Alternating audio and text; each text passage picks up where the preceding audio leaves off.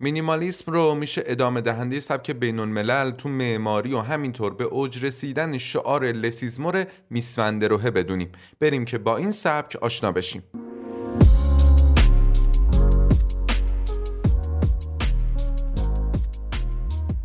سلام امیدوارم که حالتون خوب باشه. من بزرگ مهرم از گروه و استودیوی تایملس روم. به قسمت جدید تاریخ معماری خیلی خیلی خوش اومدید تو این قسمت دوباره می‌خوایم در مورد معمار معروف دوران مدرن یعنی میسوندروه صحبت کنیم. اما این بار در قالب معماری مینیمالیسم. سبک مینیمالیسم قرابت زیادی با سبک بین الملل داره و به نوعی وجه گرایی سبک بین الملل محسوب میشه. مینیمالیسم در هنر عمدتا برای توصیف سبکی به کار برده میشه که ویژگی اصلیش بی پیرایگی فوقالعاده، شکلبندی هندسی ساده و بهرهگیری از مواد و مصالح صنعتیه. در سبک مینیمالیسم شعار میس یعنی کمتر بیشتر است ایده اصلی طرحه. تو این سبک تمام عناصر اضافی و نامرتبط با عمل کرد و موضوع طرح حذف میشه و در بنا عمل کرد چندین قدم از فرم جلوتره و در واقع همین کاربری و عملکرد ساختمونه که فرم سادش رو شکل میده. این سادگی و حداقل گرایی و کم کردن عناصر اضافی تا جایی پیش میره که کم کردن بیشتر از اون باعث بهبود کیفی طرح نشه یا به عبارتی دیگه ساده ترین و کمترین عناصر برای ایجاد بیشترین تاثیر تو بنا استفاده میشه. برای اینکه بفهمیم چرا میسفند روحه به این حد گرایی رو میاره جدایی از تفکرات هنری و نگاهی که به معماری مدرن و تکنولوژی داشته این روی کرده میس رو می‌تونیم ناشی از عوامل و محدودیت های اقتصادی تاثیرگذار در عصر زندگی این معمار بدونیم. در تفکر میس با توجه به جو حاکم اون زمان اساس و رکن تمام تحولات زمان رو اقتصاد مطرح می‌کرد. برای مثال پاویون شهر بارسلون که توسط میسفندروه طراحی شده و میشه این پاویون رو به عنوان الگوی اولیه این سبک قلمداد کرد توی شرایطی به عنوان نماینده کشور آلمان. تو اکسپوی 1929 اسپانیا طراحی میشه که جدا از موضوعات فرهنگی و سیاسی بعد از جنگ جهانی اول مردم آلمان این کشور با بزرگترین تورم اقتصادی قرن تو اروپا داره دست و پنجه نرم می‌کنه.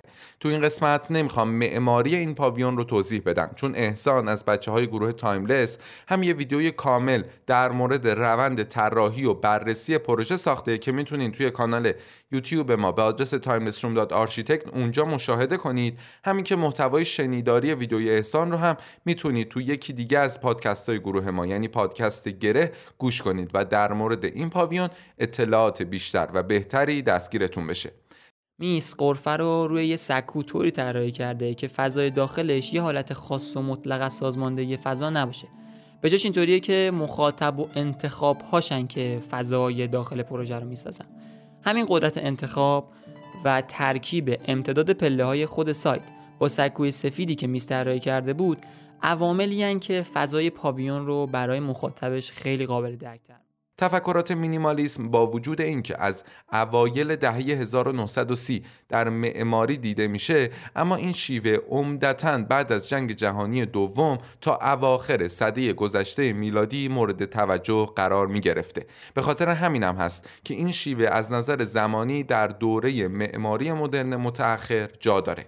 میس فن در روهه به عنوان سردمدار معماری مینیمالیسم این رویکرد رو برای ساختمونای مسکونی هم به کار گرفته. برای اولین بار و تو دهه 1940 میس برای یک استاد دانشگاه به نام خانم دکتر ادیت فارنزورس در جنوب شهر شیکاگو توی آمریکا خونه ای با اسم فارنزورس طراحی و اجرا می‌کنه که کاملا اصول معماری مینیمال داخل این بنا مشخصه. خانه فارنزورس به صورت یک مکعب مستطیل سفید رنگ با بدنه شفاف شیشه‌ای و فضاهای داخلی باز و پیوسته وسط یک محیط طبیعی ساخته میشه. خونه ای که توی ساختش از حداقل تعریف های لازم برای یک سرپناه استفاده شده و تفکرات میس رو در مورد مینیمالیسم در معماری به ما نشون میده.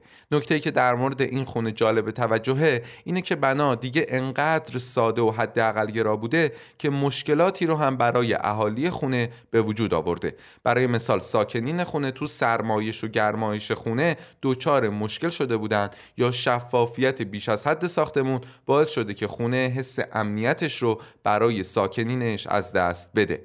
اتفاقا گروه ما ویدیوی معرفی و بررسی این پروژه هم ساخته که می‌تونید با دیدنش این پروژه رو بهتر بشناسید و هم با نکات مثبت پروژه آشنا بشین و هم نقدایی رو که به بنا شده ببینید و بشنوید. Architecture as a language and I think uh, you have to have a grammar in order to have a language.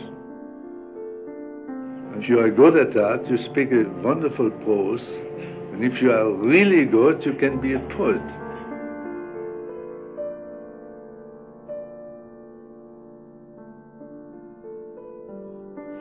Architecture belongs to the epoch and not even to the time, as they say, to a real epoch. That is the essence of the epoch, and that is the only thing we really can express.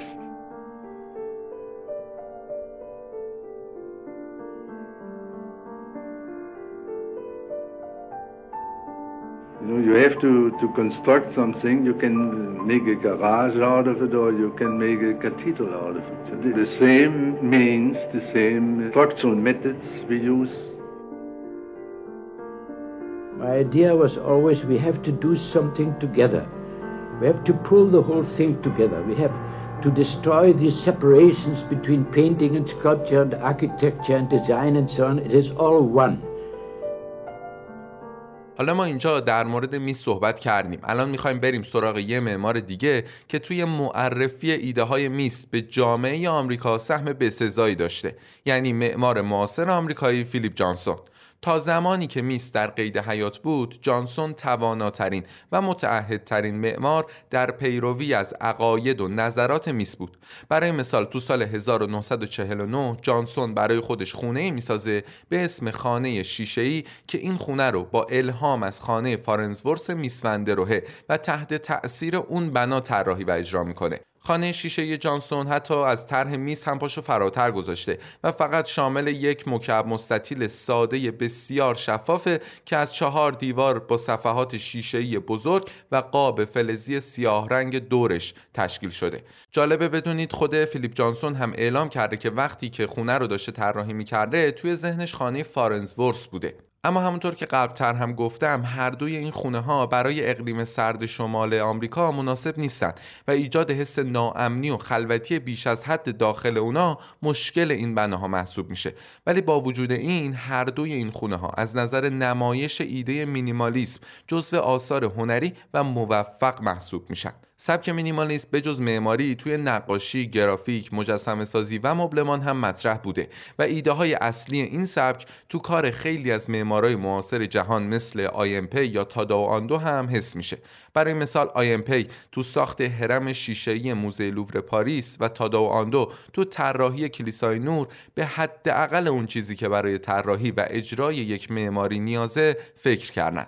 توی ایران هم میشه به طرح کامران دیبا برای نمازخونه موزه فرش تو پارک لاله تهران اشاره کرد که نمونه بسیار خوبی از سبک مینیمالیسم در ایرانه این نمازخونه برای کارگرایی که زمان ساخت موزه فرش اونجا کار می‌کردن درست شده و شامل دو مکعب بتونی بدون سقفه که یکی از مکعبا داخل اون یکیه و کامران دیبا با خالی کردن خط عمودی نازکی از دو دیوار آکس باریکی رو توی نمازخونه ایجاد کرده که در راستای همین آکس علمک الله رو برای نمایش جهت قبله قرار داده.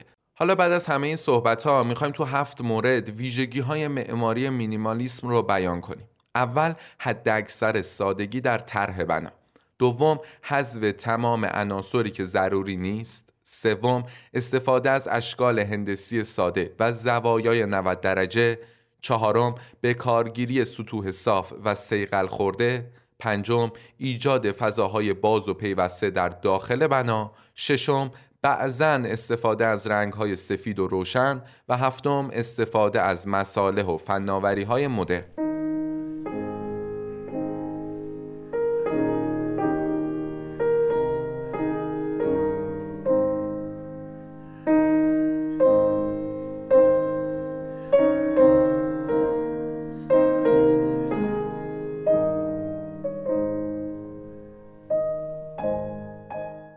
خیلی ممنون بابت توجهتون به این قسمت از تاریخ معماری. خوشحال میشم اگه نظری انتقادی و یا پیشنهادی دارین حتما حتما برای ما کامنت کنید اگه از محتوای ما خوشتون اومد ممنون میشم پادکست رو به دوستا و آشناهاتون که یا به تاریخ و یا به هنر و معماری علاقه دارن معرفی کنید برای حمایت مالی از ما هم می‌تونید از طریق لینک هامی باش توی بخش توضیحات ما رو به یه قهوه دعوت کنید. در آخر هم بگم که محتوای تصویری این قسمت و بقیه قسمت های پادکست رو هم می‌تونید تو کانال یوتیوب ما به آدرس timelessroom.architect مشاهده کنید. خیلی ممنون از همراهیتون. خدا نگهدار.